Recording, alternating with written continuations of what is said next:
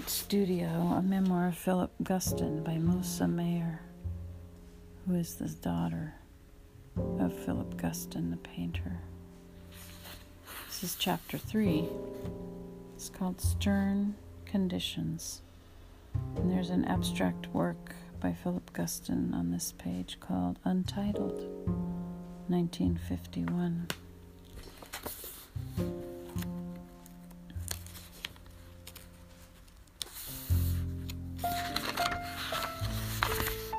Chapter starts with a quote by Charles Dickens. I hold my inventive capacity on the stern condition that it must master my whole life, often have complete possession of me, make its own demands on me, and sometimes for months together put everything else away from me. Whoever is devoted to an art must be content to deliver himself wholly up to it and to find his recompense in it. Charles Dickens. It was my mother who found this quote. My father printed it in large letters and posted it on the studio wall over his desk, where it hung between reproductions of Giotto and Masaccio frescoes, which are on plate 70 of the book.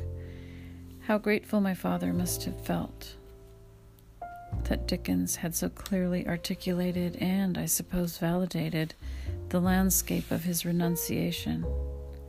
It was not my father's fault that he could not like not be a husband like other husbands, a father like other fathers. So the unspoken argument went. My mother tried to, in her general way to help me accept this, to know that it wasn't callousness or lack of love that was the problem. It was art. That's funny. I'm going to go to an aside here. What I have in my studio is an old, well, I have many things in my studio that remind me of what I'm doing. but one of them is an old show announcement by my professor, Hung Liu. painting is on it. There's a three painters, Squeak Carnwath, all contemporary painters basically. Squeak Carnwath, who I was all, who I was lucky enough to see her studio space and meet her when I was in art school.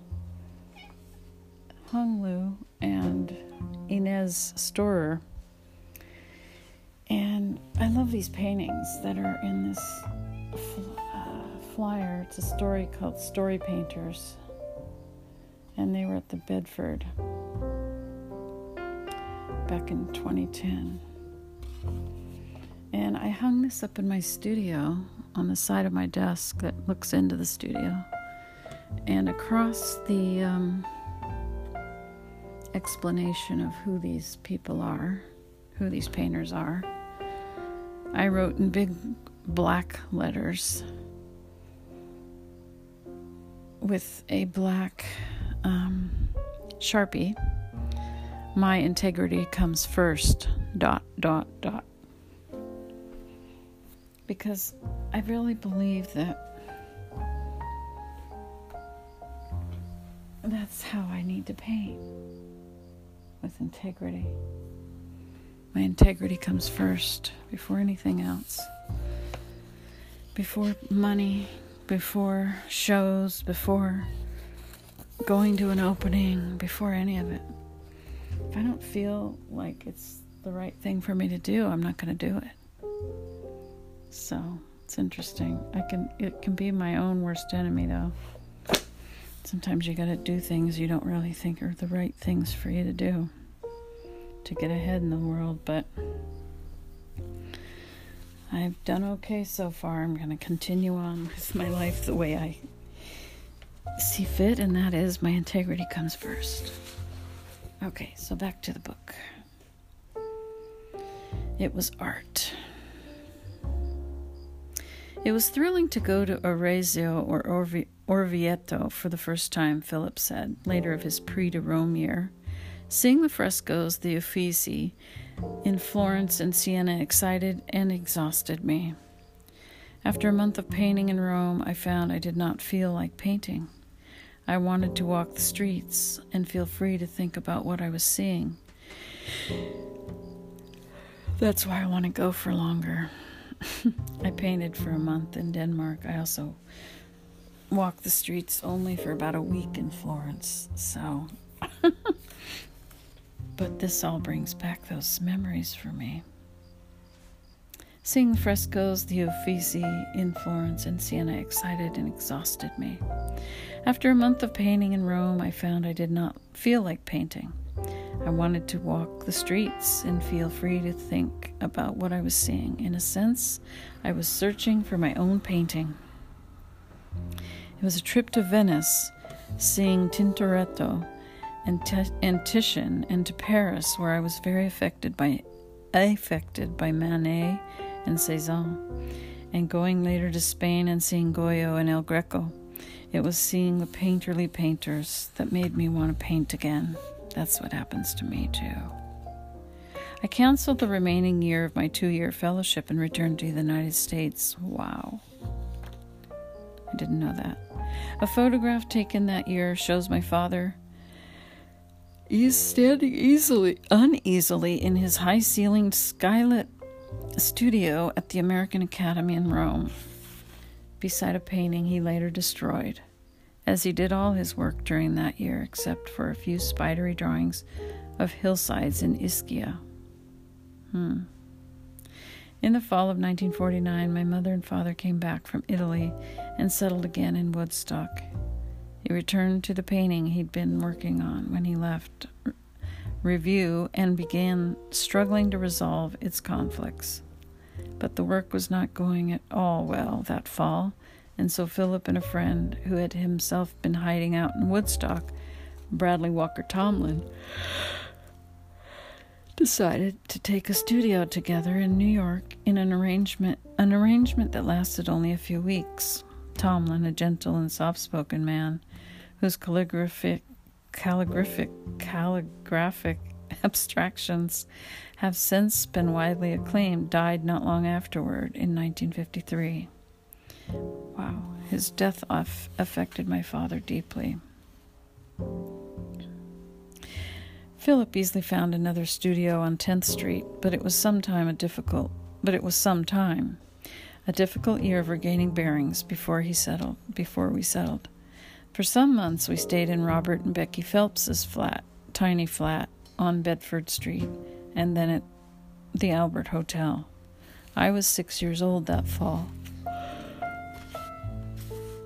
Yeah, so she was, excuse me for making a, another aside here. She was pretty young to be left alone while they were in Italy.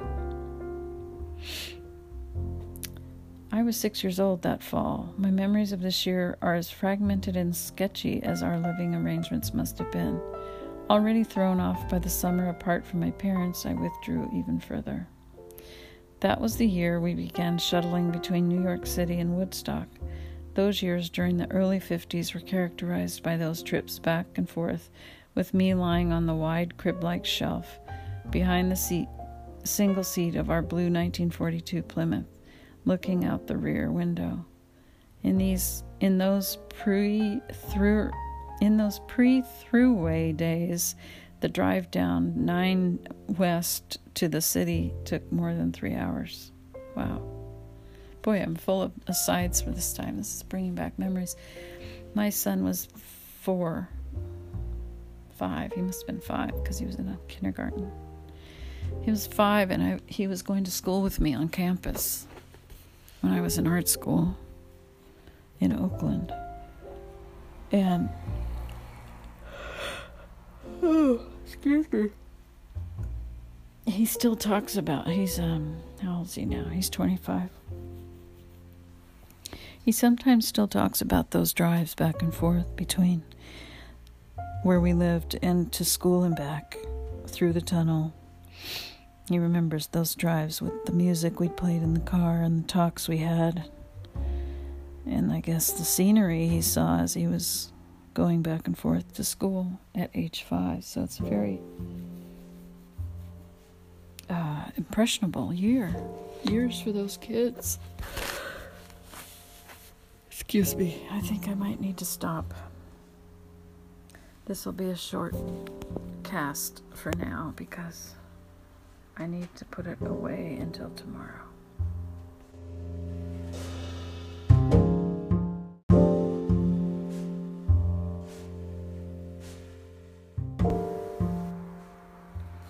So we had just finished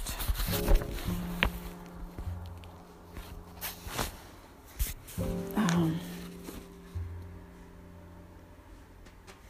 sorry, I'm having to find my place again. Oh, we were uh, they were in their 42 Plymouth looking out the rear window in those pre-throughway days the drive down 9W or 9 West to the city took more than three hours. My father immersed himself in the New York art world. His depression had lifted, and the notion of painting as process began to obsess him. He began painting the first completely the first completely abstract paintings of his career. At first they were very dark, dark reds and black, dense, subtle walls of flat. First, they were very uh, flat, enigmatic. I need a reading chair, I can tell. When I come into this room, I'm lacking a good chair for reading. The other room, I just wanted to get away from the computer. Okay, let me go back to this. I'm not feeling that well tonight. I may not read very much. Okay, let's see, where are we? He began painting his the first completely abstract paintings of his career. Yeah, these are the ones I really love of his too. At first they were very dark, dark reds and black, dense, subtle walls of flat, enigmatic forms, bearing, barely emerging from the void. But by 1951, the work had become spare and spacious, subtle markings in muted grays and ochres and pinks. Bare canvas began to appear, drips and impasto that attested to a new spontaneity Increasingly, too, a sensuality asserted itself in the paint surface, a, lush, a lushness of stroke that belied the arduous process of leaving familiar ground and striking out for the unknown. Painting seems like an impossibility, my father wrote, with only a sign now and then of its own light. White painting, 1951, was the pivotal work, the new beginning. I wanted to see if I could paint a picture, have a run, so to speak, without stepping back and looking at the canvas. Philip said later about this painting, and to be willing to accept what happened, to suspend criticism, instead of walking back pulling out a cigarette and thinking to not suspend my own endeavors, but to test myself, to see if my sense of structure was inherent. I would stand in front of the surface and simply keep on painting for three or four hours. I began to see that when I did that, I didn't lose structure at all. Finally, after his years of crisis in Iowa, St. Louis, and Woodstock, and his renewal in Italy, my father had found a new way to work.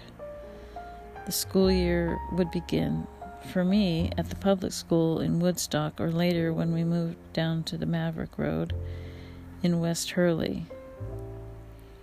When the weather became too cold for our primitive, uninsulated house, we would move into the city until spring made it possible to move back up again to Woodstock. In New York, I attended the old PS 41 on Bedford Street in the village, then not the model public school it is now, but a drab, overcrowded place where children were crammed two to a desk. Hmm. That's interesting. Built in the late 1850s, 51 West 10th Street, where we lived for several years, had a venerable history. The studio building, designed by Richard Morris Hunt, was the first building of artists' studios in New York City. In the last years of the century, it became a clubhouse of the Hudson River School, housing Winslow Homer, Frederick Church, and scores of others. We were among the first, sorry, we were among the last of its tenants, for it was demolished in 1954. Our apartment there was a small one room cold water flat with high slanted ceilings and a skylight. The toilet was down the hall, and the area where I slept was separated from the rest of the room by a tall bookcase. My father's studio was in the same building. I remember roller skating around the block and down to Washington Square, wearing skate, steel skates that clamped to the Oxfords I hated to wear, and the skate key on the shoelace around my neck. Yep, I had one of those, those some of those too. Shoelace around my neck. I was so rattled by the rough, pebbly pavement that when I took the skates off, I seemed to be floating. Oh, I remember that. Wow, this is amazing. I was terribly lonely there, I remember, more at ease with adults than with children. I didn't make friends readily. The disconnection of each school year made it hopeless, made it a hopeless proposition. I was always the new kid. Years later, I would sometimes catch myself bragging about how many different elementary schools I'd attended. Hmm.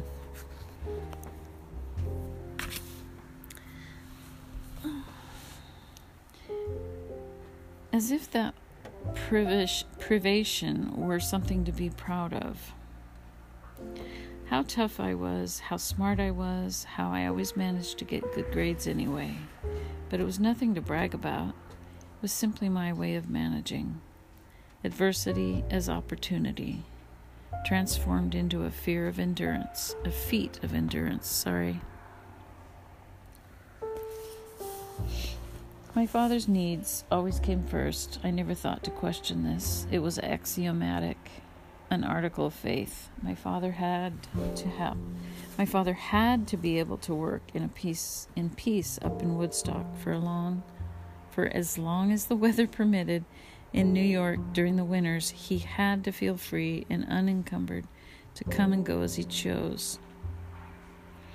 And this took precedence over my over any longing I might have had for stability or consistency. Not that I made a fuss about it.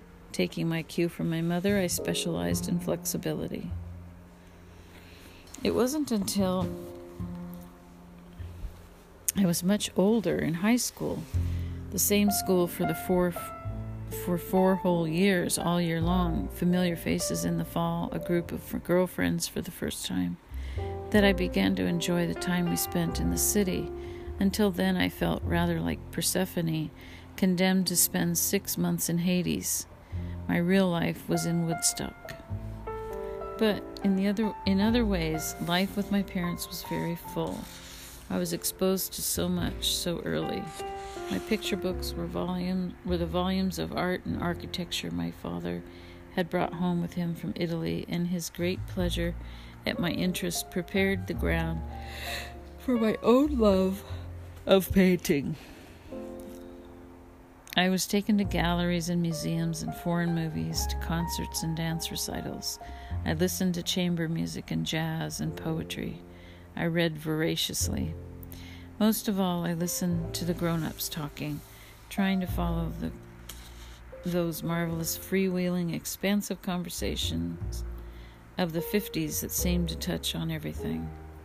Talk about the newest Italian movie would lead into a discussion of 19th century French poetry and then move to some obscure point on the metaphysics of St. Augustine or locate a corollary in the Scuola Metafisica. Someone would tell a joke about Joe McCarthy or Huac, H U A C.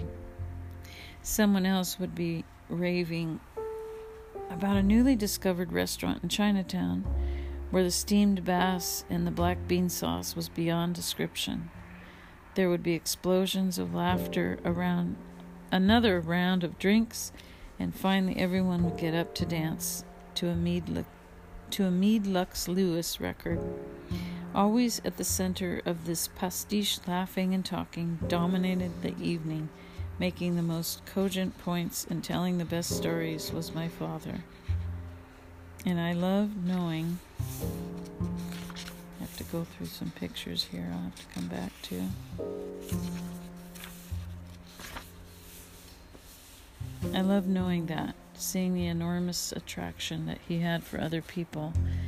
Never a part of this myself, only having only half following the conversation, I was completely captivated. I'd lie in bed later, trying to remember what had been said, gorged with the thick pudding of talk that had been so richly studded with images and voices and ideas. My daily life was dull by comparison. Third and fourth grades, I went to the West Hurley Elementary School, a white frame schoolhouse about two miles from the Maverick Road. First through fourth grades, were in one classroom, fifth through eighth grades in the other. My entire fourth grade class was left handed, all four of us. Long hours and days were spent listening to the teacher, working with the little kids. It was at this school that I was mocked for the first, but by my but by no means the last, time for my name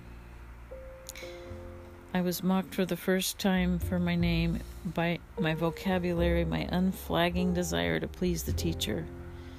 Mucilage, I was called, or moose, or even muss. Huh. And once they knew my nickname, Ingy, a name I didn't like well enough to defend, I was called Inky or Stinky.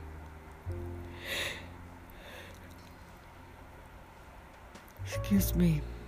One Halloween, I went to the school party in West Hurley as a wizard, resplendent in costume my father had decorated for me.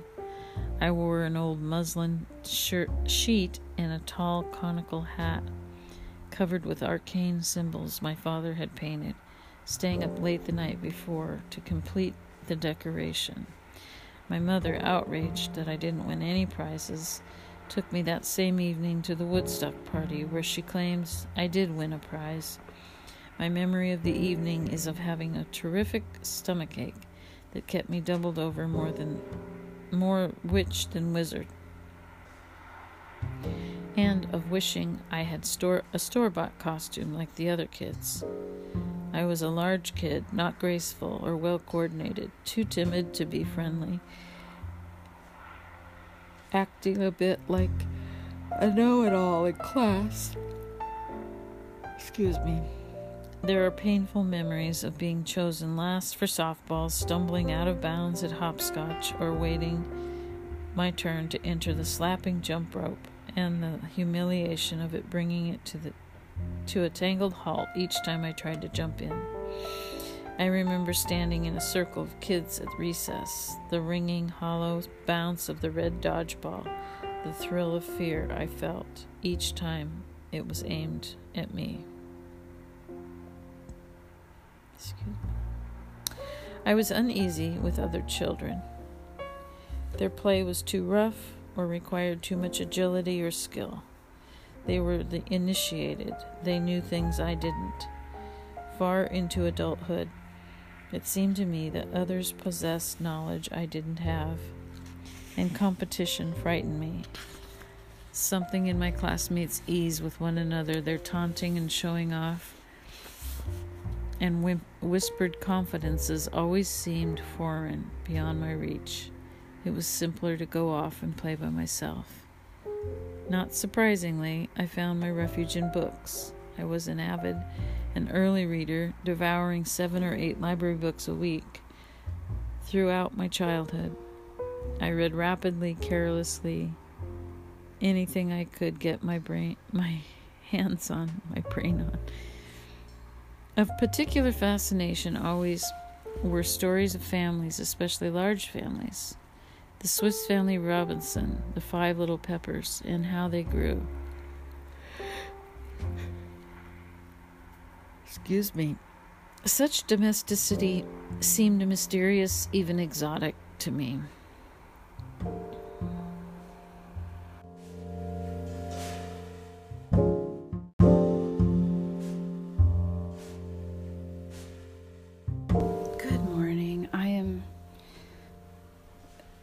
Am steering away from my previous format. I have been reading this book at night before I go to bed and for some reason I'm getting drowsy and which is really good for me because I need to re- rest when I go to sleep and I have been getting better sleep.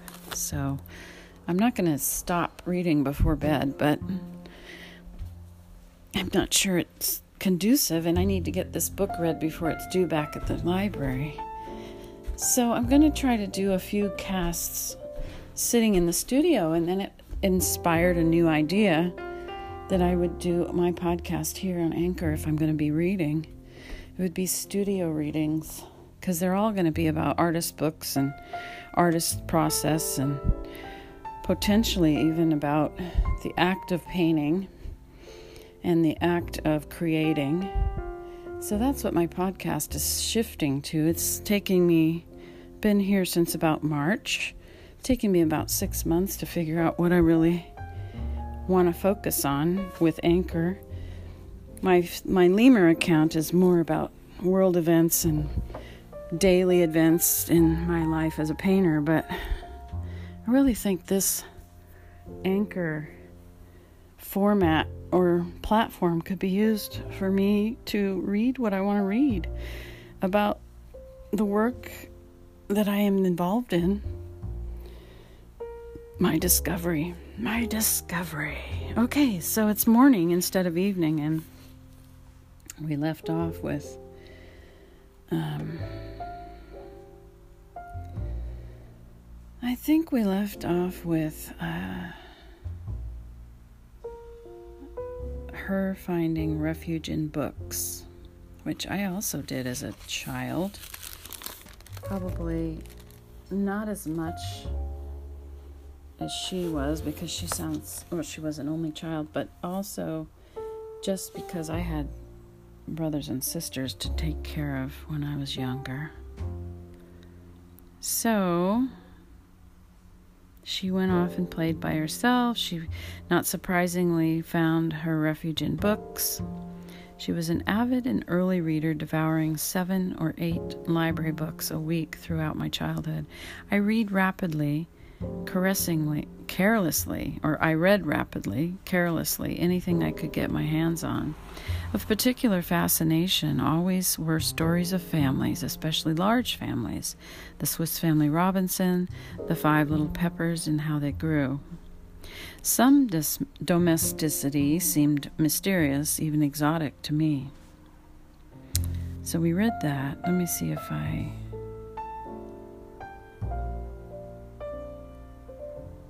Yeah, I think this is where we left off.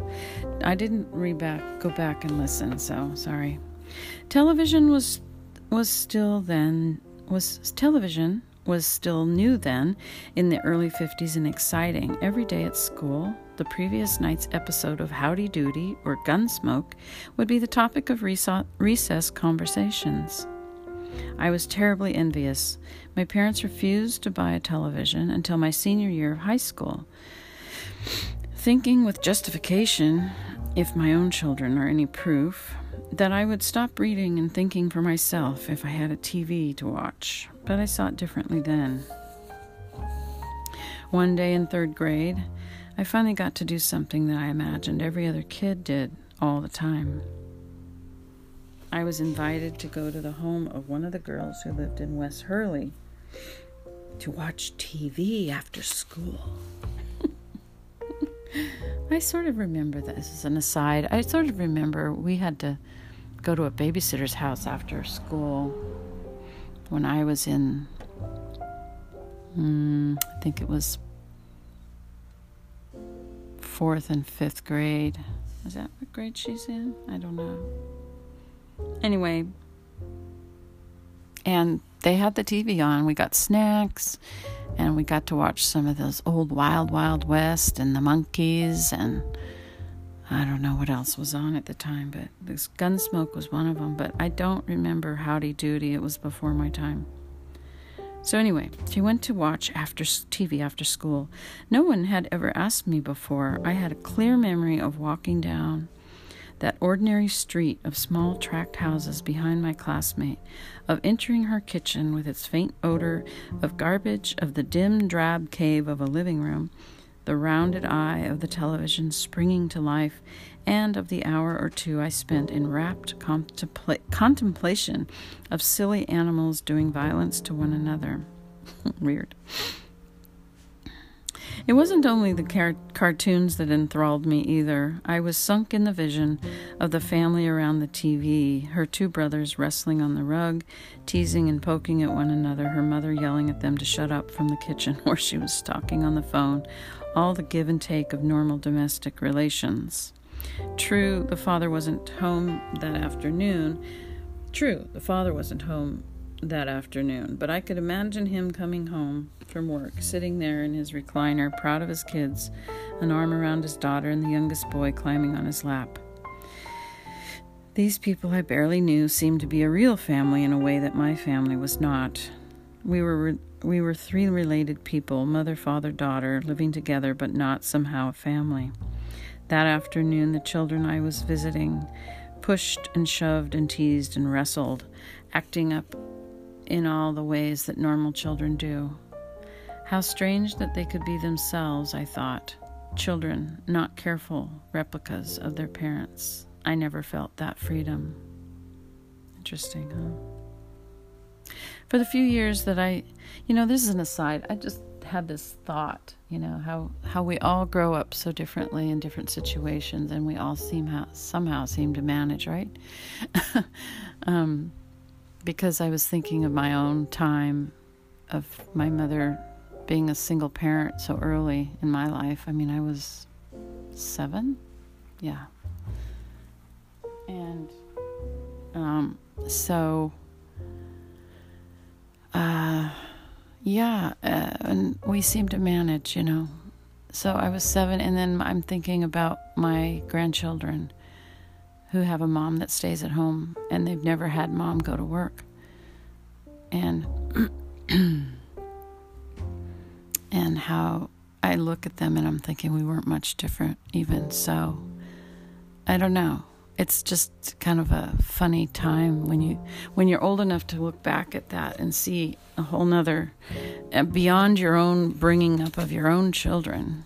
You know, because I think about my boys they were 14 years apart, and I was thinking how different they were because they were both only children, in essence. Um, so,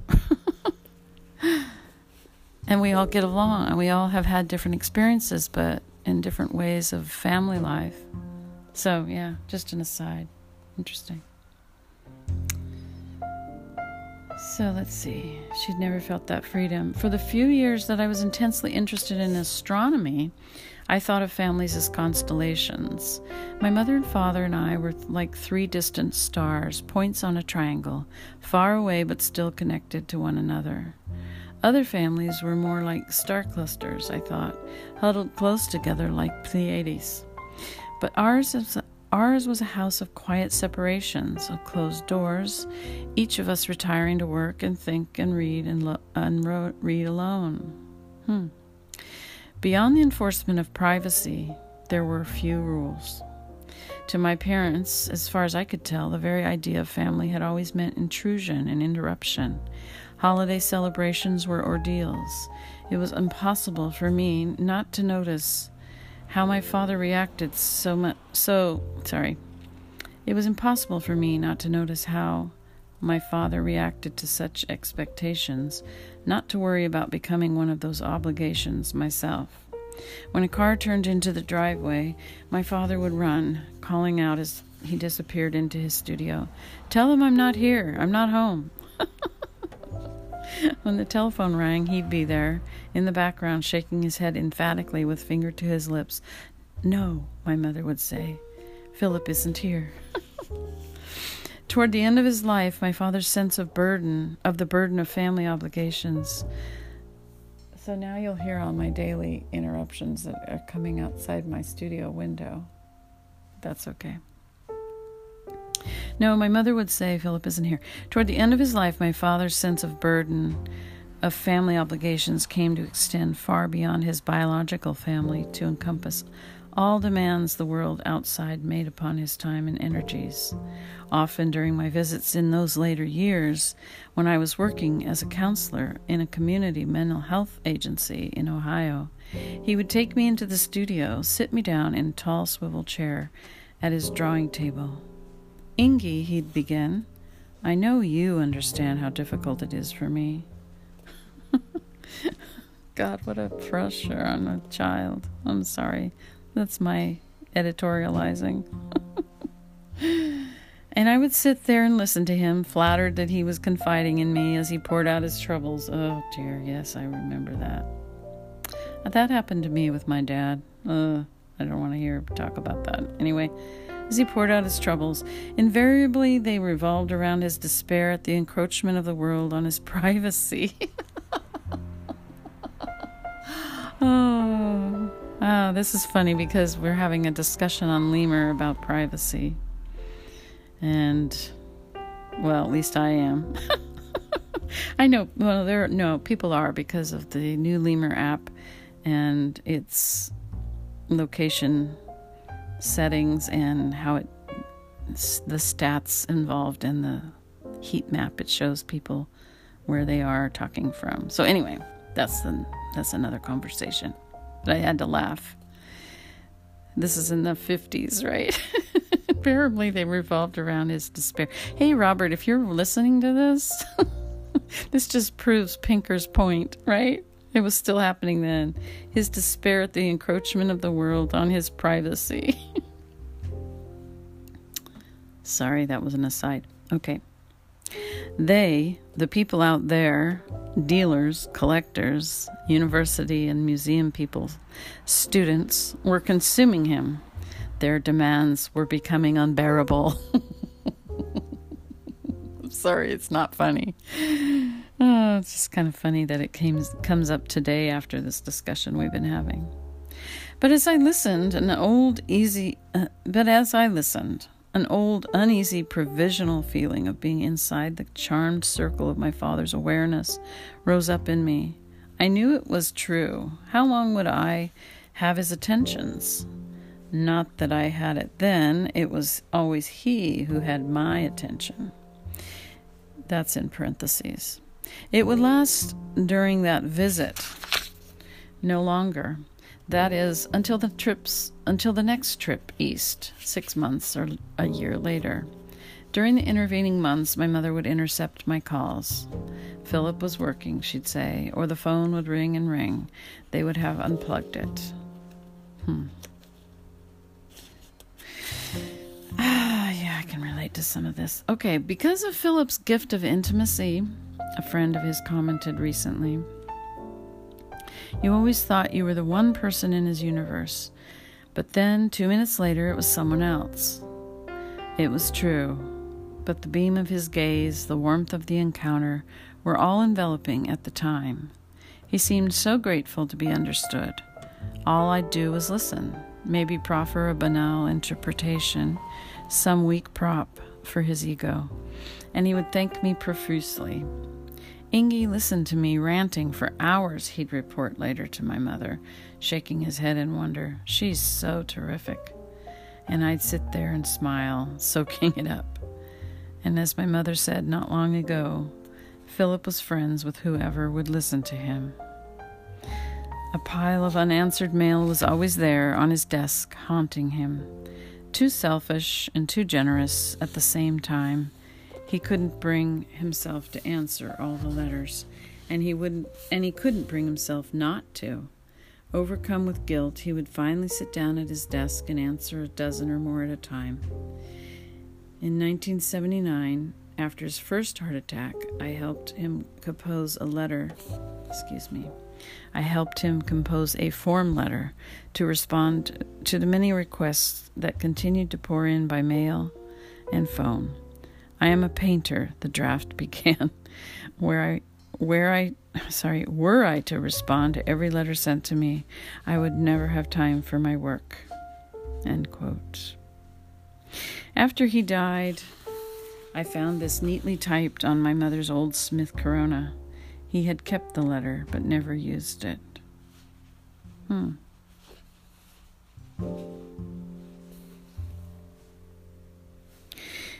During my during most of my neighbor sorry, I don't know why I'm having trouble this morning. During most of my childhood, my parents had two groups of friends those who lived in Woodstock year round, or as we did some, some years, late spring to early fall, and those who lived in New York City.